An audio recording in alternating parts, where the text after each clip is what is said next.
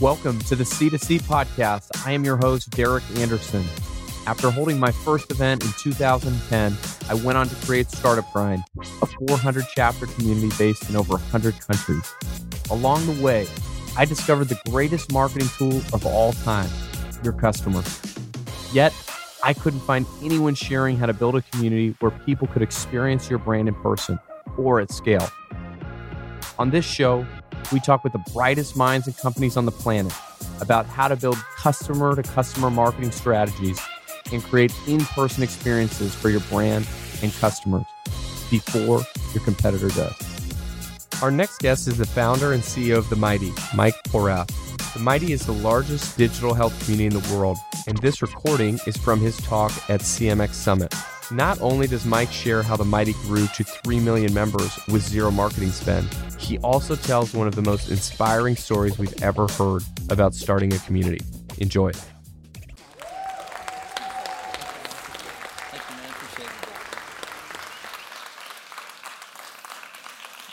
Thank you, guys. Um, so this is my daughter Annabelle. She's really why uh, I'm up here today. Um, I did not come out of the kind of community field. I did not come out of the health field.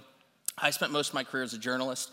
Um, I worked at ABC News, NBC News, New York Times, um, and uh, really, you know, kind of learned a lot through storytelling, and then just applied it to something that I, you know, became very passionate about.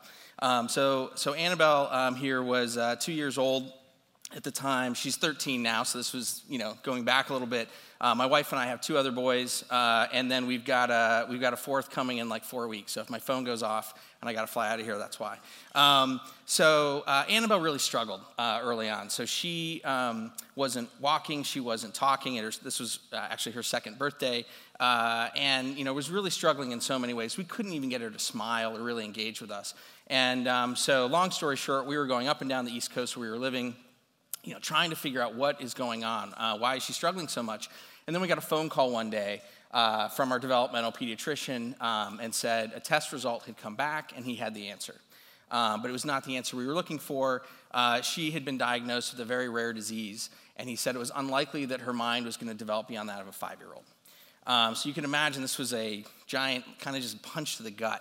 And um, I did what I think you know most people um, do. They go to Google, right? You start searching for all this, and you have this feeling of being kind of lost and, and, and scared and alone. Uh, this is, you know, what I call it the sea of questions, right? You, it feels like you're on this, this raft and you, there's no guidance and you don't know where you're going. And, and that was just the feeling of I wasn't prepared to raise a kid with this very rare disease that we knew very, you know, little about. Um, so on that day where I Googled the terms, um, Dup 15q syndrome, um, I came across some medical information that wasn't particularly helpful to me. It, was just like, I don't understand all this stuff. It's a lot of long words not really explaining, like, what's my daughter actually dealing with. And, um, but I found this old PDF file from 10 years prior, and it had six stories from parents uh, who had children with this condition. And again, as a journalist, I was you know, reading these, and I couldn't, these were the most powerful stories I'd ever read because I was on this journey now. And they were about autism, my daughter's autistic. Um, they were about seizures, you know, some kids having 30, 40 seizures a day. Um, and so they were scary in that sense, but there was also surprisingly joy and humor in these stories. And I remember this feeling of, man, if these other parents can do this, my wife and I can do too. And this other feeling of, you know, where are these people? I, you know, honestly, I wanted to like go find them and, and get, like take them out for a beer and just listen to understand this, this path that we're on now. Uh, but the problem was there wasn't a community around this, right? It was just a PDF file. There was, you couldn't discuss it, you couldn't connect with people, couldn't share my own kind of story and of where we were at at that point. Um, there was no network. Um, so this is this is what I envision is what the future of healthcare should actually look like, right? So you should be able. Imagine this is a dinner table right? Sunday dinner, you find whoever is going to be most helpful to you. Come on over in a comfortable setting, ask questions, have long conversations. Um, and at any given you know, meal, you might have doctors, you could have caregivers, you know, anyone dealing with any kind of health condition could pick their own people, right? And you could you know, change every day. And eventually this gets to 24 7. You could have this whenever and wherever you wanted. Um, that was really the vision of what I wanted the Mighty to become. Um, a network of millions of people who are sharing experiences with each other. Uh, so that, that was the idea. Um, that five years ago, we kind of bootstrapped that. Um, we just, my wife and I just started it one day. Literally bought a URL, themighty.com, and started working on it.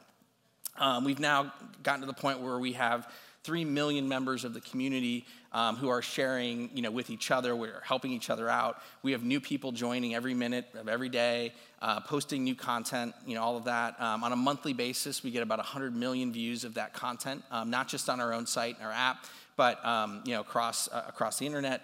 Um, about 20 million emails that we send out on a monthly basis. Those are ones that people have signed up for and said, "Man, I want to know more about this. I want to be connected to other people dealing with these things." Um, and we've done it all without spending money on marketing. We were very disciplined at the beginning because I was spending money out of my own savings account and getting this going. Um, and so we, have been disciplined. These uh, two slides, or the two little screen grabs over here, I actually pulled when I got on the uh, flight last night coming here. I opened the app and I saw this woman post on social media saying, you know, how many of you have considered coming off social media? I find my depression is heightened through Facebook and Instagram. And we see these kinds of things a lot. And I was scrolling through all the comments, dozens of comments pouring in. Um, and that last one there on the bottom uh, right is this is the only place so far where I feel safe to just talk right? And so that is really what I think that we've built as a safe and open place for people to come together, not with necessarily their family and friends, like a network like Facebook or Instagram, but really a network of people who share experiences, total strangers, but are dealing with similar things. Um, so uh, I could give you a talk that looked like this. Um, early on, we said this is what, this is how we're going to build this community, right? Number one is we're going to get the, the right team in place, the right people who can build this. Then we're going to set the right foundation in terms of you know, the data, the organization of it all. We're going to set all that up. And then the discovery process was going to be how do we get people to find the mighty? And in our case, it's mostly through close to 50,000 stories that we've now published that people you know, find in a variety of different places. And then it's converting them over to becoming members of the community. It's activating, getting them involved. It's retaining them by uh, you know, finding ways to, to, to keep them active and certain, you know, delivering real value to them, um, all the way going up to revenue, which is the business models that we believe um, would serve both the community and you know, potentially clients really well. So this was the plan. I cannot give you that talk because it's not how it worked. Um, we do have squads kind of you know, set up around these kinds of things, but I'll be honest, the way it worked was just this. We just tried stuff. And we learned from those, these key moments that happen within the community where just of course this is how it's going to work and we just learn. And so what i want to do is just go over you know the next 15 minutes or so some of those key moments um, that were meaningful to us where we learned a lot about what it's like to build a community and how you deliver real value. And hopefully there's some takeaways you know for you of all and the, uh, the communities you are building as well. Uh, so the first one uh, that I learned, it really changed my view of healthcare overall, was how, how simple some solutions can actually be. Um, so I have, you know, what I think of as the future of healthcare in my pocket, and it's not this, which would have been the obvious thing. It's actually um, here. Uh, I'll grab it in a second. Um, so this is a, a, photo again back in the day. My daughter um, struggled to get what they call pincher grasp, um, and that's just your thumb and your forefinger, and you pick things up. And early on, it was a really frustrating thing. You know, kids just naturally get this, right? They just learn it. And she couldn't pick things up. She couldn't just, you know, figure this part out. And, you know, we were talking to therapists and doctors, and it was so frustrating. Like, why can we not help her with this? And I went to a message board and I asked a question. There was a mom of another child with Dup 15q syndrome, and she responded, and it was the simplest answer. And so, this is what this is a sock. She said, cut two holes in it, put a sock on the other hand, and go find her favorite food and put it in front of her and work with her. She wants that food, she's gonna figure out how to do this. This, within a month, she had it down. We worked with her every meal. This is what we did. We put a sock on the other hand so she couldn't cheat with the other one. This was the solution. Who solved that for us? Of course, it was somebody else who had to deal with the same situation that we had and, and that, that just it stuck with me. It's the, the amount of knowledge and wisdom out there of people who had dealt with different kind of health issues just the power of that shared experience and delivering it for folks. And that was one of the you know really key ideas behind the mighty is there's so much value out there. We need to you know, really capture that. Um, so second was um, you know our idea after researching I thought why is there not a giant health community already that's out there? And what i found is most people started on the tech side and they built out all these different features, and then they really struggled to get users. Um, so, fortunately for me, I didn't know that much about the technology side. That's not where I could start, but I knew the storytelling side. And I believe that if we built great content that we could um, really start conversations, you know, with folks, and that is what could build community. So this is literally the first story that was ever submitted to the Mighty um, out of about 50,000 that we've published, and it was amazing. Um, this woman, uh, uh, Michelle, wrote us a story saying that her daughter was alive for 23 minutes, and every second was beautiful. She took what would be such a tragic event and turned it into this beautiful moment that um, really changed her life. Her story, um, I'd show you more of it, but we would all be crying if, if, if I put it up there. It was really about, um, she knew that her daughter was going to be born and was going to die. Uh, she had a, a, fatal disease. And so she knew this was coming. Um, and so she, you know, they spent those 23 minutes while that child was alive, and she said it, it changed the way she viewed about, you know, just, uh, she says, I love you to, to everyone in her life now. She said, it's, we have this, you know, fleeting amount of time, and I want to spend it with the right people, and I want to let them know how much I care for them. And she goes on and on about all these things. And what we, what we found is hundreds of thousands of people read this story. So all these people that you know had experienced something like this, they don't know how to open up. They don't know how to talk about grief and loss and all those things. When she opened up the way she did, man, the comments just started pouring in. People found this, and that is where community, you know, starting with this this uh, piece of content, leading into conversation, which really builds community. Um, for us, we found that the calls to action that we try to make, you know, to, to get people to engage are really, really important. Um, and what we found is that um, the more straightforward we can be and the more specific we can be, the more likely it is that we can actually engage someone and get them, you know, involved in, in, in some way. Um, so we had a story um, near the beginning. It was just a three or four person, you know, company back then um, that went viral. When I say viral, six, seven thousand or six, seven million people in one given day read this story. We looked at Google Analytics. We could see every country that Google Analytics tracked. Um, someone in that country had read it on that same day. Um, and so, you know, as we were seeing this happen, we said, wow, what an amazing opportunity. This, this story is just out there everywhere. And we used to have at the bottom of our story a little thing that said, submit your own story, become a mighty contributor. And, you know, we didn't have a bunch of tools in place to measure a lot of things, but, you know, we could see people were clicking on this link.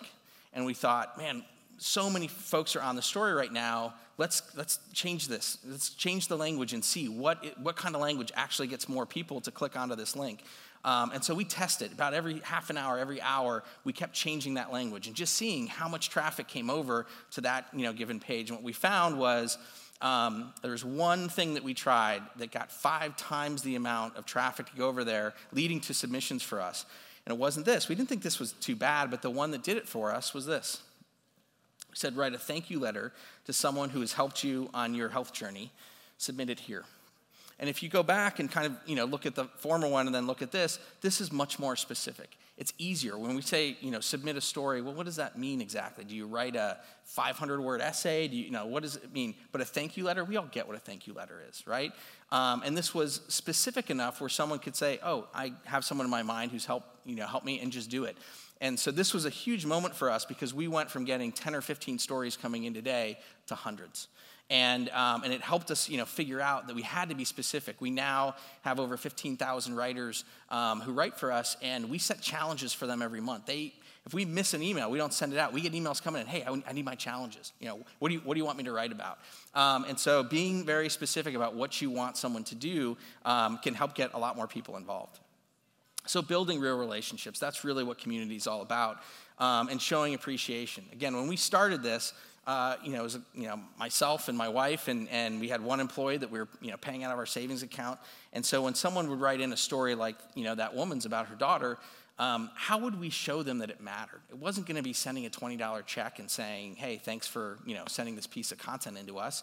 Um, and so, what we landed on was this we sent thank you cards handwritten thank you cards to let someone know hey, man, we appreciate the fact that you sent us this story about your life experience. It, it matters to us, it matters to our community. Thank you. Uh, this is the best retention tool we have ever come up with. We have sent at this point almost 20,000 handwritten thank you cards to people in our community. If you stop by our office on a Friday afternoon, you would see a bunch of people um, sending you know uh, cards out to folks. It matters to them. My dad was actually a salesman for Hallmark cards for over uh, 30 years, and I would see him, you know, holiday season, sit down, all the store managers he worked with, and all those kinds of things. And it stuck with me. This matters to folks, and so that, and then we saw they were doing the marketing for us by tweeting out, you know, um, comments like this saying, you know, thanks for, you know, uh, treating your c- contributors uh, like family. And then it came back to us, and uh, this is a community manager, Haley. She came up with the idea. She said, um, hey, you know, uh, it was over the holidays, and she said, is there some way we could help folks that are in, you know, whether they're addiction centers or mental health facilities that aren't home with their family? You know, I feel bad for them. Is there something we could do? And, you know, could we get people to do a holiday card drive? They could write cards to them. So she partnered with a hospital and, and created a 60 second video and put that out there in the community. We had no idea. We got 10,000 cards come back to us. We had Girl Scout troops creating these cards. We had a senior, uh, senior citizen home in Norway send us a whole box of cards. Um, and it was a matter of because that we had built so much trust and loyalty within the community, it was far easier to get something back. Uh, so, aiming for impact the best communities that I know are ones that have a real mission, right? And it's something larger than just, hey, we want to, you know, we want to grow or we want to do this or that. But you want to accomplish something even bigger than the community itself. Um, and when we've, the more time we've spent on stories or people that we think we can extend that for ourselves, that's where we've seen so many benefits. So this is a woman, uh, Jean Abbott, who wrote a story for us, sent it in, um, talking about living with cerebral palsy for over 30 years. And then she went to a new doctor, and that doctor said, I don't think you have cerebral palsy, and gave her a pill and said, It's safe, take this, call me tomorrow and let me know if anything changes. So Jean went home um, and uh, woke up the next, took the pill, woke up the next day, and she was able to stand up on her own for the first time in decades. She continued to take this pill for several months, and at that point, she was going on 10 mile hikes. She never had cerebral palsy. Uh, she had a form of dystonia, a neurological condition in her brain that, when diagnosed 30 years ago, it just looked like cerebral palsy, and that's what they told her she had. So she sent this story in us, and the truth is, we didn't have a very big cerebral palsy community. We said, This is a remarkable story. This deserves to be in for people to really understand what's going on here. So we worked with her. We stopped everything else that we were doing, and we said, We have to find a way to get this story out in a big way. Um, we ended up, within two weeks, getting her on the Today Show, where she shared her experiences around all that. And months later, she emailed me and she said, Mike, I want to let you know that since sharing that story on The Mighty, 20 people have reached out to me and let me know that they thought they had cerebral palsy too. And they read my story. It turns out they had the same exact thing I did. Think of that one story, how it changed all those people's lives and it was just about finding a way to get that out into more you know for more people. So of course that was a great marketing story for us. It helped us in a lot of ways. Um, but it was by focusing not on our, ourselves but on the, the, people within our community and the impact that, that they could have. So the power of human connection. Um, so this story uh, was uh, written by a woman uh, up in canada um, who had been suicidal at one point in her life. And she wrote this story for folks that were in that same moment that she remembered being in she said, I want, I want you to want to live, right? A very heartfelt story about, um, you know, it was really a letter to folks. If you're in that moment, um, that, you know, she said, there's a small piece of you that wants to hold on. And we saw something amazing happen with this story where it just started rising in terms of the number of people, you know, reading it. So we looked into where are all these people finding the story? And it turns out most people were finding that story by typing in the words, I want to die, into Google. Imagine where that person is in that, that mindset, where they're sitting there typing that in. And um, if you look at this story, I mean, it's an amazing story, and you scroll through the comments, hundreds and hundreds of comments, and you see things like this Thank you, you saved my life. Right? This was that power of human connection. By the way, the woman who wrote this comment lives in California. She read the story two years after the woman in Canada wrote it. So, defying space and time, imagine, like, just uh, the impact that that, you know, had on her. So as we built, you know, more and more of this, what we didn't know that we were actually building was the largest database of how people are actually experiencing health conditions. And we've had researchers work with us on a lot of different ways. Um, Matt Nock from Harvard, uh, this was a, a, profile of him in the New York Times. Um, he, uh, he and his team approached us and said, Hey, can we work with you? We think that your community is actually reducing suicide ideation, but we want to study it. And we said, Great, and it will, it will come out, uh, be published later this year. But the end result was that yes, it actually does. And now we're looking at ways we can actually take this community and turn it into a digital intervention you know, for folks. Um, we had no idea we were building any of this when we got started. We just kept following uh, those folks. So, two last ones uh, listen. Um, and you guys all know this, right? It's the more you actually listen to what the people in the community actually want, the, the, the more likely you are to actually serve them really well. Um, we kept seeing in surveys that the number one thing that people wanted um, was actually not anything on our website, our newsletters, our app. It was they wanted to connect with people in person, right? They wanted individual events where they could come together and just meet others um, where they live that are dealing with the same things. And so um, we said, we got to build this. And we actually did that um, here with Bevy. Um, and so we have one person that manages all of this now. We'll have close to a thousand events this year alone. This is one of them. This was a woman in St. Louis who reached out to us and said, I want to talk with folks about migraines. I have terrible migraines. She said, I actually wrote a book about migraines. I'd love to share it with people. I want people to know. Um, within a week of reaching out to us, she had 75 people um, you know, come together around this, you know, locally. She sold so many books, she signed up and said, I'm going to New York. Can I use your, your event, you know, uh, process to find people in New York City? I can sell books to them. I can talk to more of them. Um, so these are happening now every day around the country and internationally as well. And it was just a matter of listening to folks, seeing what they wanted, and, and then delivering it, uh, on it for them. Um, and the last one is learning. And so I think that the, the folks who do the best job of, of growing communities, they're not just leading the community, they're actually participating in it, right?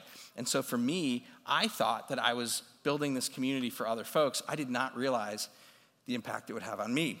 So I read this story uh, years ago that got submitted. It was a young man named um, Kerry Magro, who's in his 20s now, um, who's autistic. And um, he's written over 100 stories for us now. And in this particular one, I read it, man, and it was just for me.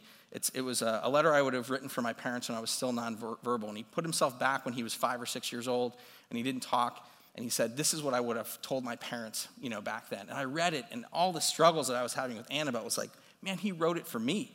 And, um, you know, at the time, and so these are just some of the words, you know, that he was writing to his parents back then saying, I know it's breaking your heart, you know, that, I, that I'm not responding to you and doing all these things. But I want to tell you to keep fighting for me and keep believing in me because without you both, my best advocates, I'm not going to be the person I am today. Kerry Magro now has a PhD. He is uh, running a nonprofit. He is an amazing advocate in the autism community. Um, and he was just thank you to mom and dad for, for helping me, pushing me, and getting me through that. And that spoke volumes to me. At the time, raising Annabelle, so hard to engage her. And it was a message to me to be persistent, to keep working. I have literally thought of his story almost every day for the last several years in working with Annabelle. And I think that he's actually very much responsible for this, this last little 30 second clip that I want to show you um, and where Annabelle is uh, today. What word is this right here? What word is that? Look, look down. J E E P. What word is that? J E E P spells. Cheap. Yeah! High five! For that. High five for that. Oh yeah, high five for that again. High five for that again. Good job. Thank you very much. Thank you so much for listening. If you like the show, please leave a review wherever you listen to this. If you'd like to see more about how to create your own event community, go to bevylabs.com slash pod. Again, that's B-E-V-Y-L-A-B-S dot com slash pod.